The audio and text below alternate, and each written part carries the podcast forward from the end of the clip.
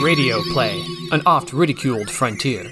It all started when a remote programming experiment some community radio station on the central coast of California was conducting went a little caca. Their names are Gall, Moses, and Ted. They're lost, aren't we all?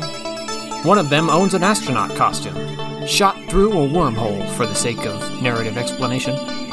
Anyway, here they are, bouncing around speculative fiction thematic time and space, rather timidly going where many a man has gone before. These are the voyages of The Incompenauts.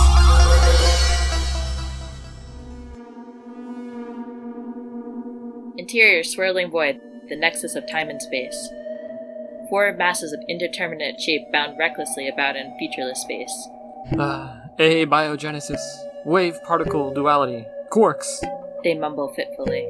I am Arthur Frayne, and I am Zardoz. I have lived 300 years, and I long to die. They flail mindlessly.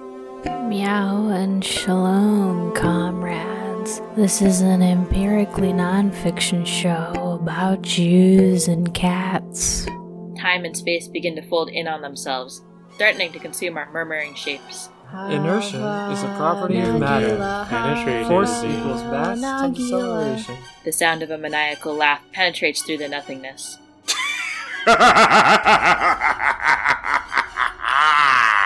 One of the masses begins to congeal and take a familiar Moses-like shape. Wait, I recognize that voice.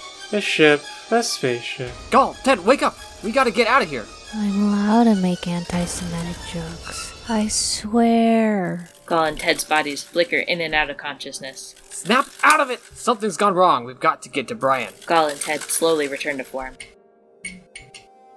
Where are we? Looks like the nexus of time and space. But that can only mean one thing. That's right, Ted. Somebody tried to write a satirical comedy sketch about the very concept of comedy itself, therefore eroding the fabric of the universe. Who would do something so evil? My bad. Didn't think it would go this wrong. You live, you learn. Well, gotta go! And with that, Brian jumps on a space motorcycle, donning a shiny black helmet. The words "bad guys" stenciled in gold on his leather jacket fade with him as he makes a beeline into space. Oh, Brian, what are we gonna do with you?